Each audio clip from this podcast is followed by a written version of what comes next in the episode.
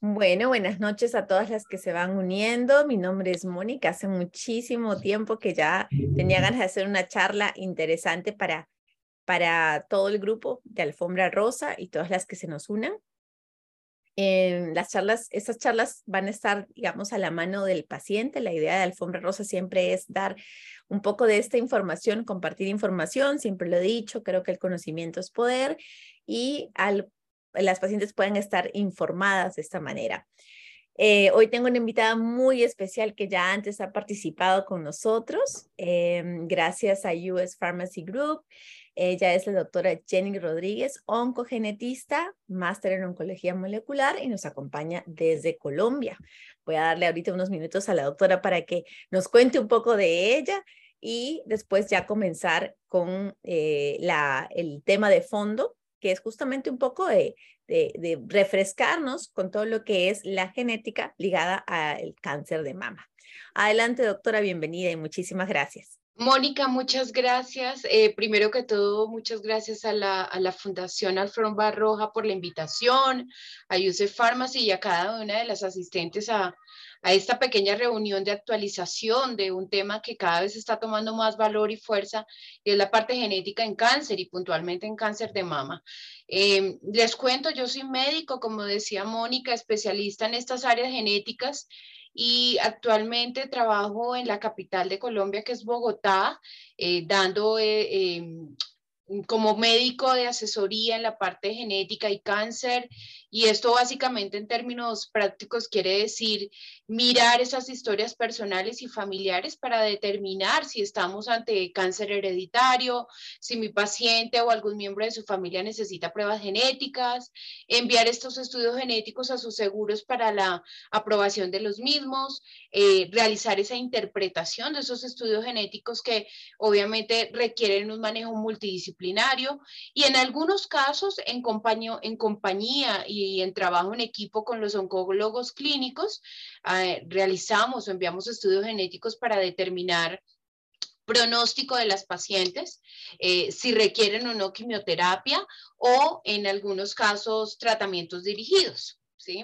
Entonces, digamos que eh, esto es importante que lo tengan en cuenta. La genética cada vez está cobrando más valor en cáncer de mama y como vamos a hablar en estos minuticos que tenemos, eh, el valor que tiene hacer un estudio genético cuando tiene toda la indicación clínica, eh, por supuesto, es muy válido. Gracias, doctora. Y sí, justamente la dinámica de, ahora, eh, ahora antes de, empezar a, grabar nuestra sesión, estábamos conversando con la doctora en que eh, me gustaría hacer como una serie de preguntas que lo he visto en pacientes haciendo, eh, valga la redundancia, las mismas preguntas y quizás también algunas de las presentes y después también tiene alguna duda, consulta, pues la también la pueda externar. Justamente Em, a raíz de todo lo que acaba de mencionar, doctora, sería la primera pregunta. Em, ¿Todos los cánceres de mama tienen algún componente genético? En realidad, eh, eh, todo el cáncer, no solamente uh, ubicándonos en cáncer de mama, 100% del cáncer es una enfermedad genética porque hay una alteración en algún gen. Pero decir genético, hereditario son términos completamente diferentes. Genético es que hubo un daño en un gen y hereditario es que se nació con una condición de daño en ese gen en particular. Y y es eh, muy común ver eh, que socialmente confundamos estos dos conceptos y que muchas veces cuando hay historia familiar de cáncer, el paciente entienda que por uno o dos miembros de la familia y más si son familiares cercanos, es decir, padres, hermanos o hijos que llamamos primeros grados de consanguinidad, la gente tienda, tienda a decir, ay no, ya ahí hay algo hereditario. Y en realidad cuando hablamos de una condición hereditaria, es solamente el 5 a 10% de las causas de cáncer en el mundo. Es decir, el 90% de las causas de cáncer en el mundo son debidas a condiciones adquiridas o esporádicas. Y eso, hablando en términos más prácticos, quiere decir que nacemos bien desde el punto de vista genético, pero que nuestro sistema se fue deteriorando a lo largo de la vida por diferentes mecanismos.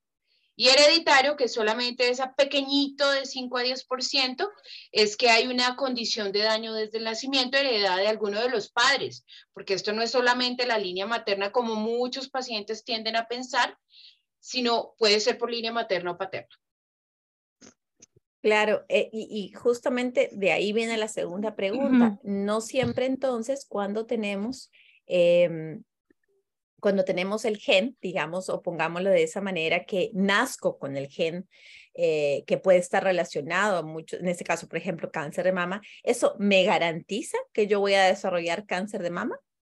No, y yo quiero que uno de los mensajes más importantes que yo doy a mi paciente en la consulta es entender que cuando estamos hablando de genes, todos son genes buenos, son genes que todos los seres humanos tenemos y tenemos en pares, porque un lado es del lado materno y un lado es del lado paterno.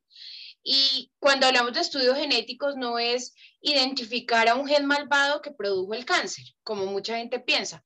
En realidad un estudio genético es para determinar o identificar la alteración en un gen, es decir, un gen que no llegó, que llegó mal a la herencia, que nacimos con una alteración en ese gen y debido a que es un gen bueno, porque lo que hace nuestro sistema es reparar, entonces si yo no tengo quien repare, nuestro sistema pues se van a empezar a acumular daños que en últimas es lo que nosotros conocemos como cáncer. El cáncer es una, un, crecimiento anormal e irregular de las células y es un crecimiento anormal e irregular porque hubo un daño en esos genes reparadores y esos son los genes buenos. Y uno de los genes más conocidos en el ámbito de cáncer de mama y ovario son los genes BRCA, BRCA muy conocidos por el cuento mediático de Angelina Jolie, pero que evidentemente, como vamos a, hablar un poquito más adelante, eh, hay otros genes implicados, obviamente, en cáncer hereditario. Pero cuando identificamos un paciente que tiene una alteración en alguno de estos genes desde el nacimiento, es decir, que hay una condición hereditaria, lo más importante es entender que si es un paciente sano, no es que le vaya a dar cáncer 100% o que tenga el cáncer dormido, como muchas veces el paciente eh, tiene la idea de que se va a despertar en algún momento esa célula normal y va a producir la enfermedad.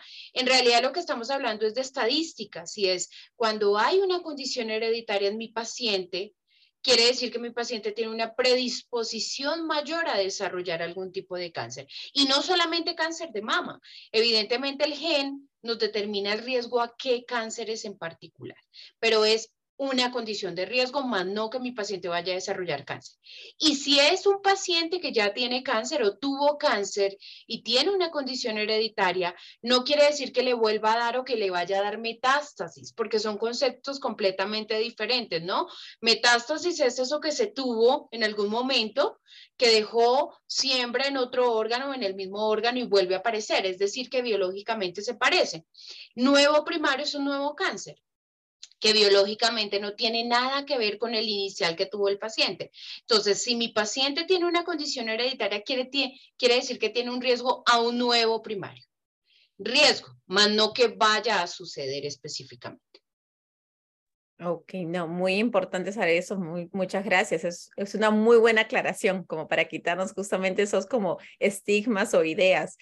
¿Y, cuáles serían entonces los, los, vamos a decirlo así, requisitos o, criterios que debe tener una paciente eh, para tener un, un test genético? Hablábamos que la condición hereditaria es una condición infrecuente y rara, 5 a 10% de la población general. Por ende, en realidad tenemos que seguir cumpliendo algunos criterios, como tú los dijiste, de sospecha. Y esos criterios de sospecha los voy a englobar. Cuando uno ve las guías que nosotros como clínicos manejamos, es un listado gigantesco, pero las englobamos en tres banderillas muy importantes. Primero, edad temprana de presentación.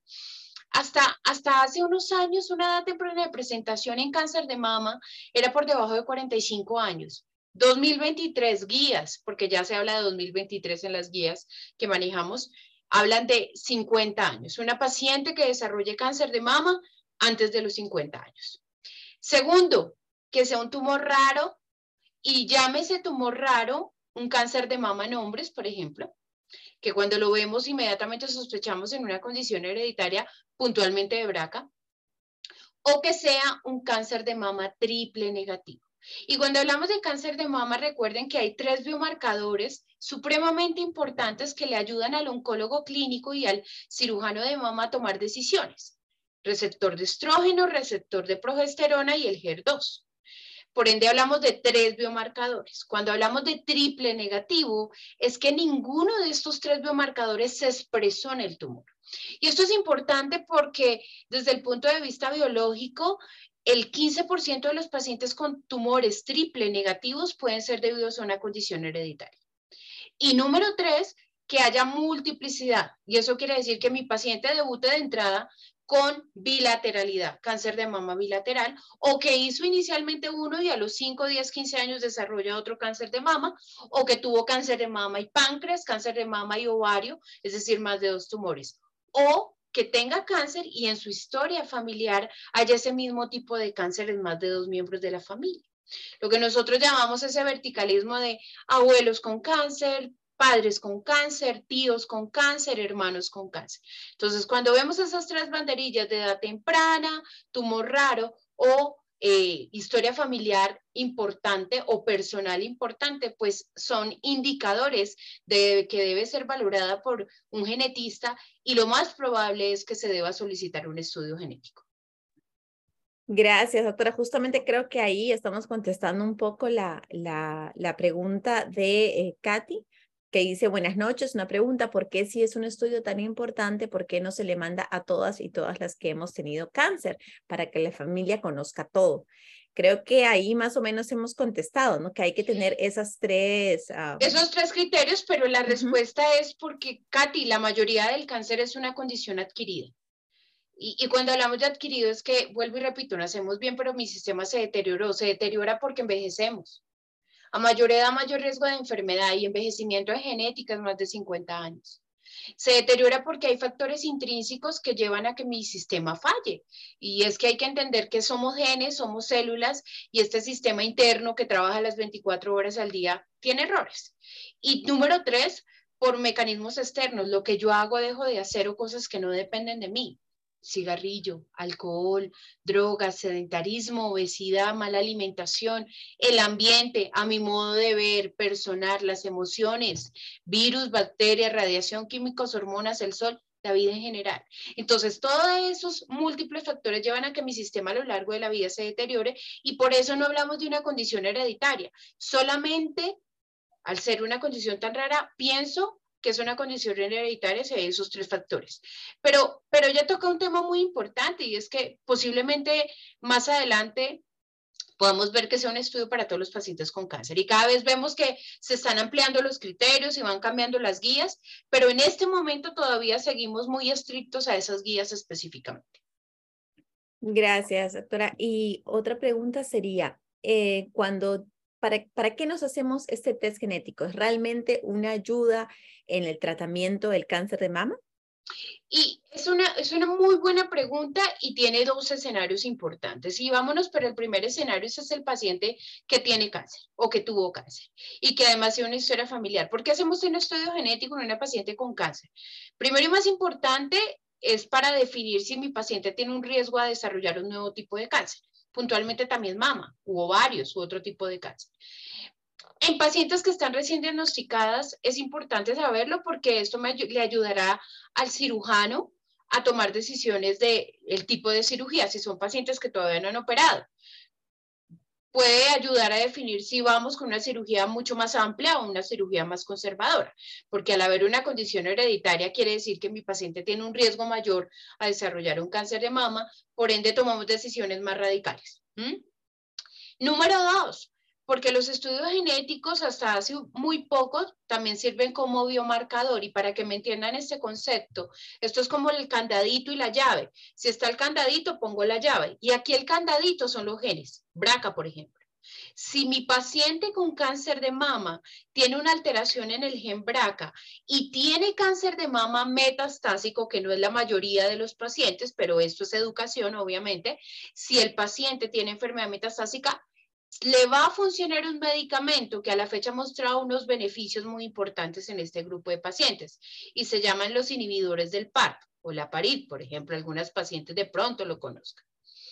Y número tres, va a funcionar para su familia, porque evidentemente somos mujeres y las que tenemos hijos, lo primero que se nos viene a la cabeza ante un diagnóstico de cáncer es mis hijos mis hijos tendrán un riesgo de desarrollar esta misma enfermedad, cuál es el riesgo real de desarrollarla. Y es ahí cuando decimos, si el paciente se hace un estudio genético porque cumple los criterios y encontramos una condición hereditaria, quiere decir que los hijos podrán o no, no 100%, sino 50%, tendrán esa misma condición de riesgo. Claro, y, y ahí, bueno, por ejemplo, yo puedo em, eh, caracterizar con mi, con mi propio caso personal, porque yo justamente hice ese test genético.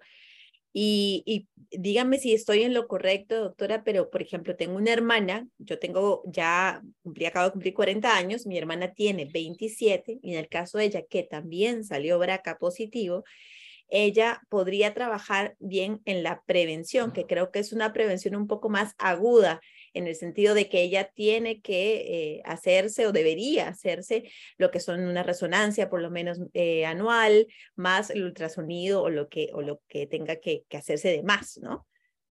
Sí, claro. Entonces íbamos en el escenario de la paciente con cáncer, pero tocas el otro escenario supremamente importante y es en los pacientes sanos. Porque es importante detectar condiciones hereditarias en pacientes sanos, porque es ahí donde hablamos de la verdadera prevención, porque son pacientes sanos en los cuales estamos buscando minimizar de forma mucho más precisa ese riesgo de desarrollar esta enfermedad. Y buscamos minimizarlo desde estrategias de vigilancia o screening, como dijiste tú, el uso de la resonancia que está más que indicado en este grupo de pacientes, medicamentos reductores de riesgo, porque el tamoxifeno que ustedes, la gran mayoría lo conocen, porque son medicamentos para cáncer de mama, pues los estudios ya han mostrado que con una dosis de solo 10 miligramos, que es casi la mitad de la pastillita, pues yo puedo minimizar en un 50% el riesgo a cáncer de mama. Claro, no es un medicamento para todos los pacientes, es un medicamento que se utiliza en pacientes sanos por encima de los 35 años y que tienen un nivel de riesgo moderado alto. Y tercero, podríamos inclusive pensar en cirugías reductoras de riesgo. Pacientes sanos de 50 años, donde hay un riesgo supremamente importante, un cáncer de ovario, donde en realidad estamos fallando en la detección en cáncer de ovario porque lo que tenemos falla ecografías transvaginales o el CA125 que hacemos, eh, pues falla porque lo hacemos y sale bien y a los seis meses mi paciente tiene un cáncer de ovario invasivo, pues evidentemente el saber que mi paciente tiene un riesgo incrementado a cáncer ovario justifica más eh, con una fuerza supremamente significativa de que tengamos que hacer una cirugía reductora de riesgo, una salpingoforectomía bilateral. ¿Sí? Obviamente son cirugías y son manejos muy personalizados. Lo que yo les digo acá es de forma global, pero yo me siento con mi paciente teniendo en cuenta, primero, el gen que se identificó, porque hablamos de BRCA, pero hay muchos otros genes. Segundo, la edad de mi paciente. Tercero, la paridad de mi paciente, si tiene o no tiene hijos o si quiere tener hijos. Y cuarto, obviamente, su historia familiar, que me ayuda a englobar básicamente el manejo multidisciplinario de estos pacientes. Y bien, doctora, cuando ya voy a llegar, si es que las que estamos, digamos, nos han indicado que nos hagamos este test genético, ¿cómo me debería preparar para esa consulta? ¿Debo recabar algún tipo de información? ¿Cómo debo ir a esa consulta genética? Seguimos pensando que en nuestros países debería haber siempre una consulta pretest. Eh, pensamos que es muy arbitrario hacer estudios genéticos sin explicarle al paciente el para qué y el por qué. Eh, por las implicaciones médicas, obviamente, que esto conlleva. Por ende, siempre buscamos que el paciente que tiene o cumple esos criterios que tú dijiste o que tengan historia familiar o simplemente que desarrollan, desarrollaron cáncer y tienen la duda del riesgo a los hijos sean remitidos a genética, porque cuando hacemos una valoración pretest, ¿qué hacemos? Primero, toda la parte personal de mi paciente, desde exposiciones, antecedentes personales, quirúrgicos, medicamentos, estilos de vida. Vamos a hablar del tipo de cáncer que desarrolló, si es solo ese cáncer u otros tipos de cáncer. Eh, hablamos de la historia familiar, por ende, recapitulizar toda esa historia familiar, poder tener a la mano los antecedentes familiares es importante, pero entendemos claramente que también hay un sesgo, porque muchas veces en los abuelos, tíos abuelos, pues no había este conocimiento que hay ahora y muchos de los abuelos fallecieron y no supimos si había cáncer o no, pero hasta donde podamos indagar de la historia familiar, puntualmente de qué cáncer o qué tipo de cáncer y la de presentación para nosotros es supremamente importante. Eh, gracias, doctora. Recordarle a los que están ahorita acompañándonos que también pueden hacer eh, sus preguntas. Em, yo quería también, bueno, ahora también viendo otra, es que hablamos sobre la historia familiar. ¿Hay algún eh, indicio, alguna investigación que indique si es más importante el lado de la mamá, el lado del papá? Ambos son igualmente importantes? O sea, ¿tienen alguna em, incidencia diferente, sea del lado del papá o del lado de la mamá? es importante eh, eh, aclarar que es 50-50. Nosotros somos 50 de herencia materna y 50 de herencia paterna. Por ende, los dos son supremamente importantes. Y ese es un tema muy tabú todavía. De hecho, cuando uno consulta, cuando uno habla con los pacientes, los pacientes se limitan a hablarle de la historia materna como si hubiese un poco más de valor o peso por la línea materna. Posiblemente lo asocio a que si es un cáncer de mama, la mujer tiende a pensar que la herencia tiene más valor o peso por esa línea, pero error fatídico. Eh, la herencia debe ser o línea materna o línea paterna, no solo un lado, razón por la cual el, no, el omitir información de la línea paterna va a dar lugar a que uno pueda perder una información valiosa de que haya una condición hereditaria por el lado paterno.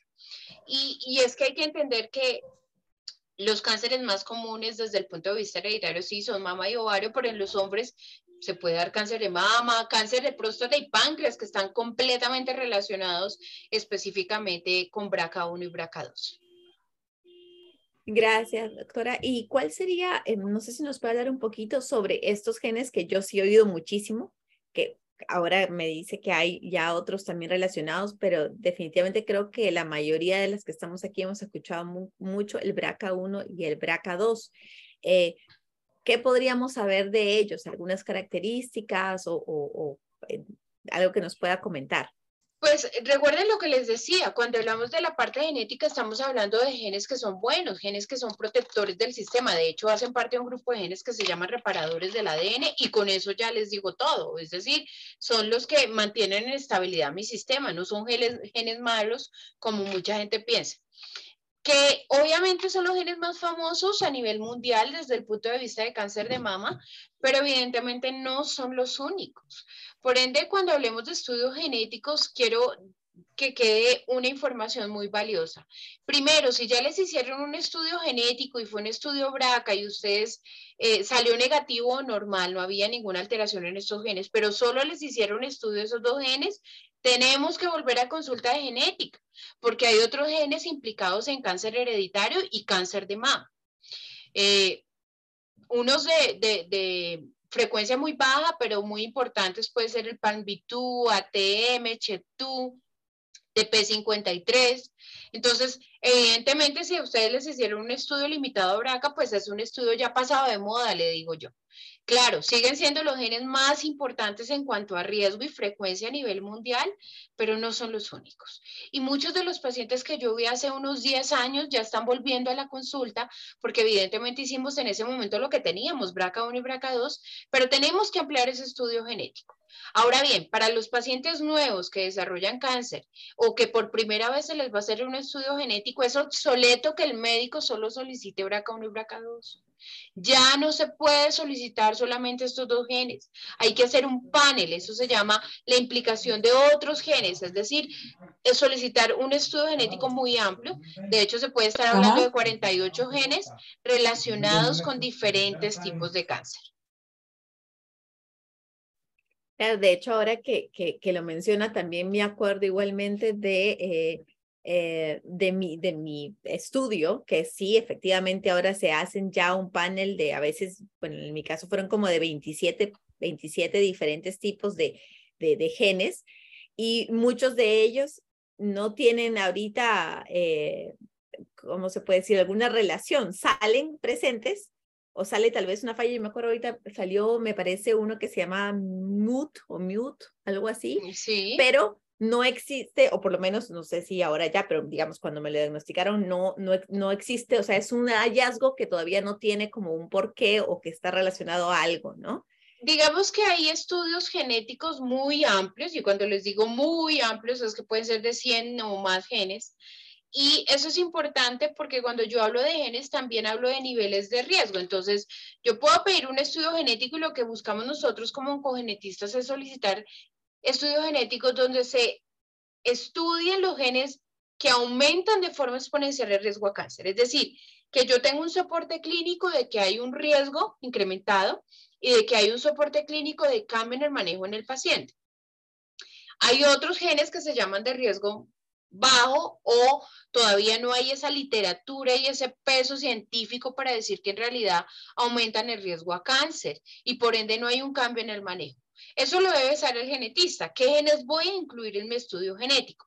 Porque también es importante saber que yo puedo tener hallazgos incidentales, es decir, una alteración en el gen MUTI, como tú decías, un gen que a la fecha no tiene nada que ver con cáncer de mama, pero que podría tener, podría tener relación con cáncer de colon, aunque la evidencia sigue siendo muy pequeñita. Entonces, siempre que hacemos en un paciente con cáncer de mama, claramente lo que debo solicitar son genes que involucren cáncer de mama. Pero además, fíjense, las historias familiares no son tan homogéneas como uno quisiera, ¿no? Que mi paciente cáncer de mama, la mamá mama, la hermana mama.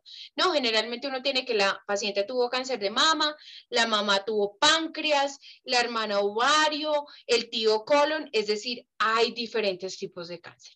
Entonces yo debo solicitar una prueba que abarque esos, esos órganos específicamente y que me pueda, que yo pueda quedar un poco más tranquilo de que estudié lo que a la fecha se debería estudiar. Por eso vuelvo y repito, sea cáncer de mama, sea cáncer de ovario, sea cáncer de páncreas, hacer braca es obsoleto. Ya hacemos estudios genéticos mucho más amplios. Creo que recapitulando, entonces podríamos sí quedarnos con esas ideas. Primero que obviamente saber que ya no es suficiente, como dice el BRCA1, BRCA2, sino ya es necesario ampliar cuando se habla de un test, ¿verdad? Genético. También me interesa mucho eh, lo que me había mencionado sobre las, las señales o las banderillas que tenemos que, que, que saber, ¿verdad? Eh, de, cuáles son los criterios que, que, que debemos eh, tener para poder tener una, una, un test genético. Em, me llamó mucho la atención también lo que acaba de, de, mencionar, porque creo que también, no sé si, si, si hay una relación, pero creo que también es diferente cuando tenemos una paciente que ya está diagnosticada y que tenga cáncer metastásico a una persona que tiene cáncer de mama y tal vez no es un, es un cáncer de eh, estadio 1 o 2. Porque creo que en eso también la genética implica hasta dentro del tratamiento de cómo se tratan esos dos tipos de paciente. Sí, claro, porque en, en una paciente con cáncer metastásico, obviamente quien está determinando la evolución y la sobrevivencia de mi paciente es la metástasis. Por ende, si ese paciente tiene un riesgo a un nuevo cáncer de mama, pues eso no va a modificar su evolución, ¿sí? Entonces, en un paciente con cáncer metastásico, el enfoque es apagar un poco la enfermedad. Por ende, el tener ese tratamiento, lo que ya llamamos de medicina de precisión, está tomando tanta fuerza. Eh, en algunos años, y yo creo que un poquito más, más tarde que temprano, no se hablará de cáncer de mama, no se hablará de cáncer de ovario, posiblemente es lo que se vaya a hablar es de una huella genética. Entonces, este cáncer tiene tantos biomarcadores y así lo debo manejar. Vuelvo y repito, ¿por qué? Porque el tumor también tiene genes. Y esos genes hacen que ese tumor sea más tranquilo o más agresivo. Y dependiendo de esa expresión genética, en algunos casos puedo también en pacientes que están siendo diagnosticadas de entrada, definir si es un cáncer más agresivo de lo que el médico piensa por la clínica y sugerir quimio o posiblemente no sugerir quimio. Entonces hay estudios genéticos para dirigir en algunos casos si el paciente necesita quimio o no, pero son casos muy puntuales. En otro escenario, en el escenario metastásico, es yo quiero buscar qué genes están expresados en ese tumor para poderle dar un chance de tratamiento. Porque ustedes saben que los tratamientos siempre van evolucionando y lo que yo busco es en medicina y en quimioterapia es dar un tratamiento más dirigido, con lo cual disminuyó los efectos colaterales de la quimioterapia y sé que hay un beneficio real de ese tratamiento. Entonces decía, en cáncer de mama, uno de los que ha avanzado mucho es en pacientes BRCA positivos, si tienen enfermedad metastásica, se les puede dar este medicamento que yo te decía. Entonces, por eso hacer un estudio genético también en, e, ese escenario podría ayudar a definir algún tipo de tratamiento. Wow, sí, eh, eh, eh, sí, que acaba de mencionar también lo había oído en una de las últimas charlas y, y era referente de hecho al carboplatino. Eh, que es uno de los medicamentos que eh, a veces, eh, dependiendo del criterio, también creo en médico, obviamente el oncólogo, se da o no se da en caso de De mutación, porque los pacientes con mutación BRCA son más sensibles al platino, razón por la cual pues se les debería dar este tipo de quimioterapia, porque van a responder muy bien. Generalmente son los triple negativos, ¿sí? No necesariamente, no necesariamente una paciente con receptores hormonales positivos no pueda responder a platinos, claro que sí, pero digo yo, estos pacientes triple negativos generalmente tienen mutaciones en estos genes que hacen que respondan muy bien esa quimioterapia como tal. Claro, que eso sería como más o menos lo que se refiere a, tener como criterio de tratamientos de precisión, ¿no? Para... Sí y no, uno de los, digamos que sí, desde entrada, si yo sé que mi paciente tiene un BRAC y todavía no le he dado quimio, le voy a dar quimio, pues obviamente va a ayudar a, decir, esta paciente se va a beneficiar de platinos. Pero también es ese, esa, esa huella que dejamos eh, eh, en nuestro historial clínico, por si en algún momento el paciente desarrolla metástasis, dice, oiga, tiene braca, recuerde que usted le va a funcionar muy bien un medicamento que se llama Olaparib y Beliparib, bueno, cualquiera de estas marcas que se llaman en términos globales inhibidores del PAR. Eso es como la inmunoterapia, ¿sí? Entonces, son medicamentos que se dan cuando el paciente tiene algunos biomarcadores en el tumor.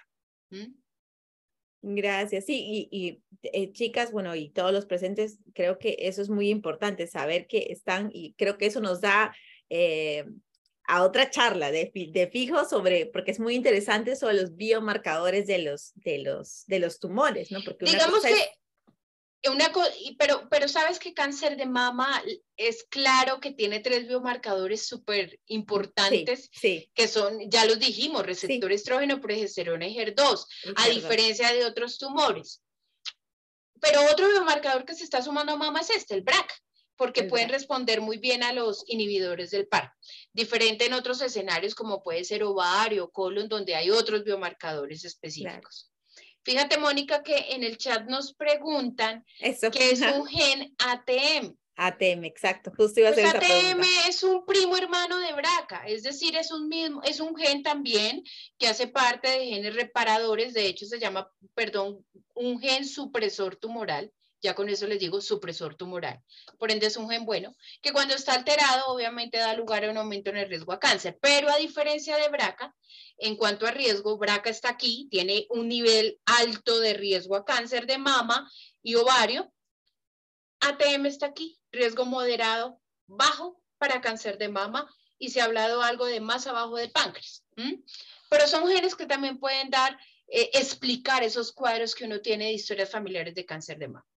Por eso, hacer estudio genético BRCA es un error. Ya hablamos de paneles, estudios mucho más amplios de genes.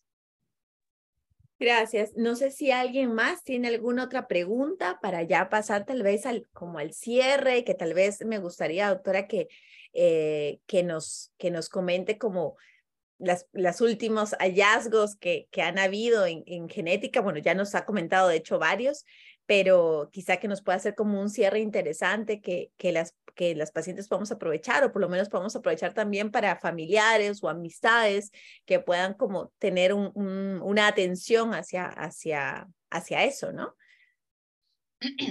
Dos, en genética, genética y cáncer son muy importantes dos conceptos, y es la parte genética del tumor, que desde el punto de vista clínico nosotros llamamos mutaciones somáticas, pero son las mutaciones que están en el tumor, y la parte hereditaria, que son los genes con los cuales nacemos. Cuando yo hablo de genética del tumor es, lo que les decía inicialmente, entonces son estudios y en cáncer de mama hay unas plataformas, eh, ya, ya que nos invitó Yusef Pharmacy, pues hay un, un estudio que se llama Endopredit, que es una plataforma donde en pacientes que están recién diagnosticadas, que tienen unas características clínicas puntuales, porque no son todas, eh, que el clínico todavía no está muy convencido de si da o no da quimioterapia, estas plataformas ayudan a evaluar el tumor desde el punto de vista genético y decirle al médico si de verdad vale la pena dar quimio o no. Entonces, ese es un escenario de la genética que ha evolucionado muchísimo hacer estudios genéticos para que digan si de verdad ese tumor es tan agresivo como uno piensa y prefiere dar quimio o si no es tan agresivo como la gente piensa o los clínicos y mejor omito la quimioterapia. Porque mucha gente piensa que, o los pacientes, y entiendo su ansiedad, no, deme quimioterapia. piensan que posiblemente se va a beneficiar y en realidad hay pacientes que no tienen un beneficio real de dar quimioterapia y sí tienen efectos colaterales. Por ende, personalizar la quimioterapia también es importante. Hay otro estudio genético en el tumor que ya se da en enfermedad metastásica para evaluar si hay unos biomarcadores puntuales para dar un tipo de tratamiento, ¿sí? Y también se evalúa el tumor.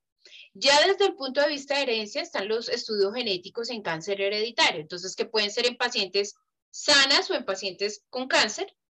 Y básicamente el objetivo fundamental es identificar alteraciones en, estos genes buenos para saber si mi paciente hace parte de un grupo de mayor riesgo de desarrollar nuevos primarios.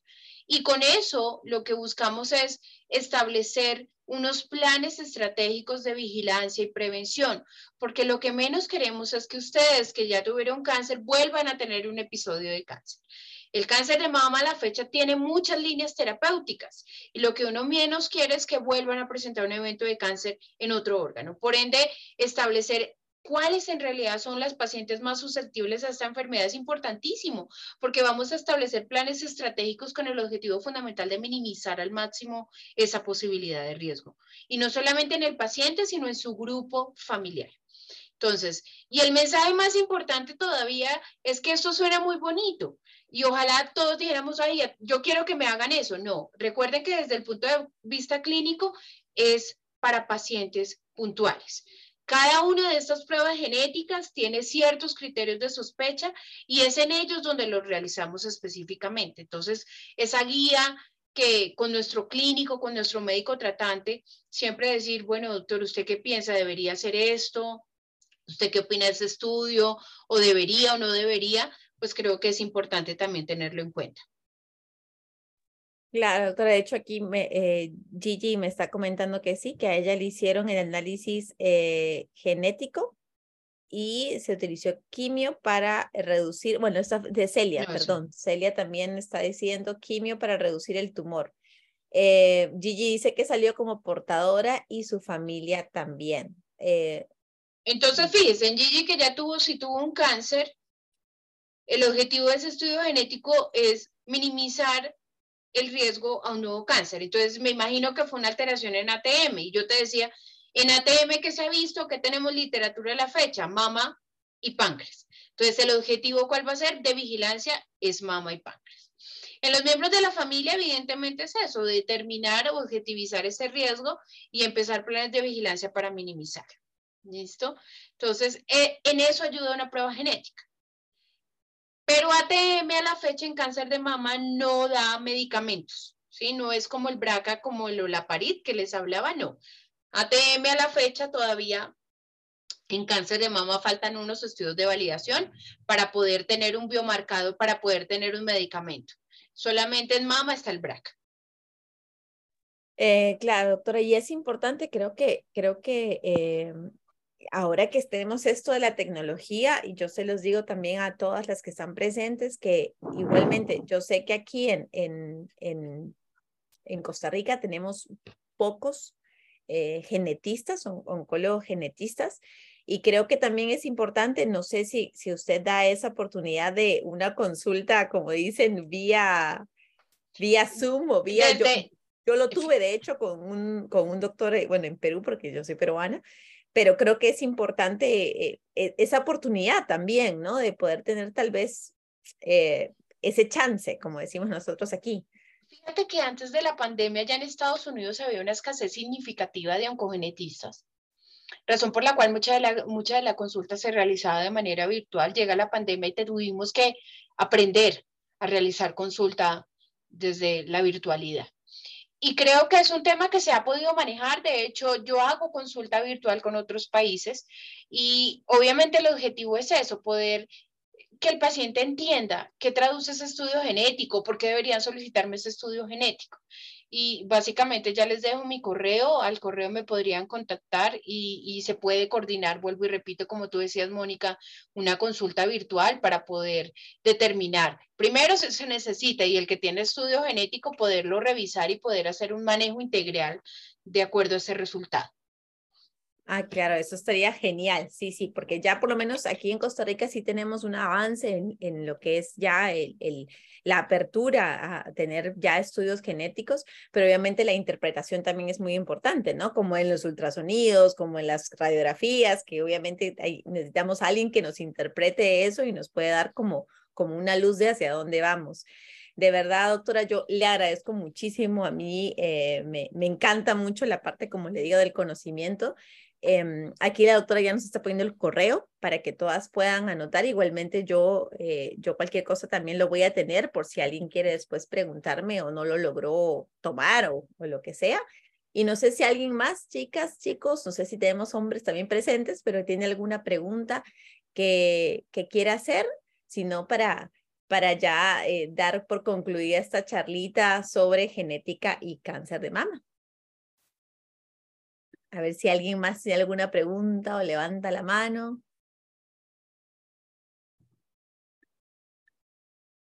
Creo que estamos, creo que todos nos hemos quedado súper claros. La verdad que la charla ha estado muy, muy clara, doctora. Eh, eh, Em, me gusta mucho eso que explica, sobre todo de una manera, como digo yo, cristiana, que podemos entender eh, toda la parte de los, de los, de la genética, ¿no? Genética y cáncer de mama.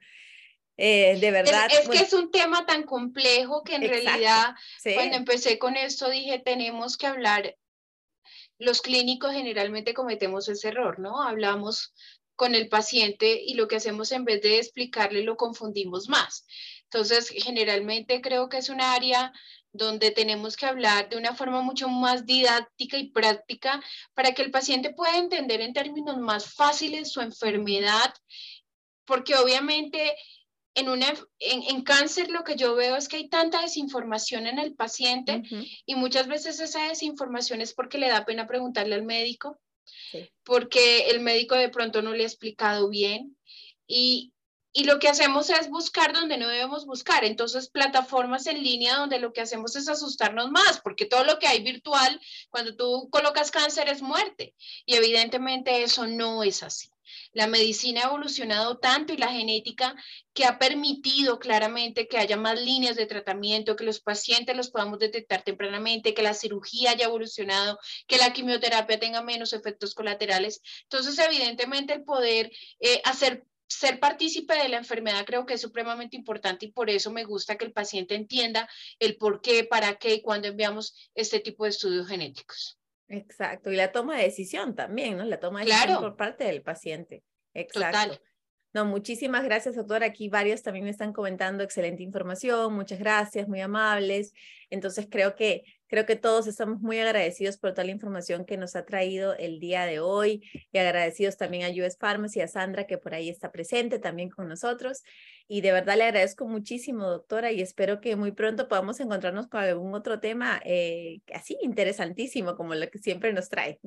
Claro que sí, ahí igual en las redes también estoy en Instagram, en Facebook, Cáncer Hereditario. Eh, ocasionalmente coloco mucha información precisamente sobre esta área de genética y cáncer para que la tengan en cuenta. Muchísimas gracias, doctora. Gracias a todos los presentes. Gracias, Sandra, por esta oportunidad. Y bueno, muchas gracias de verdad.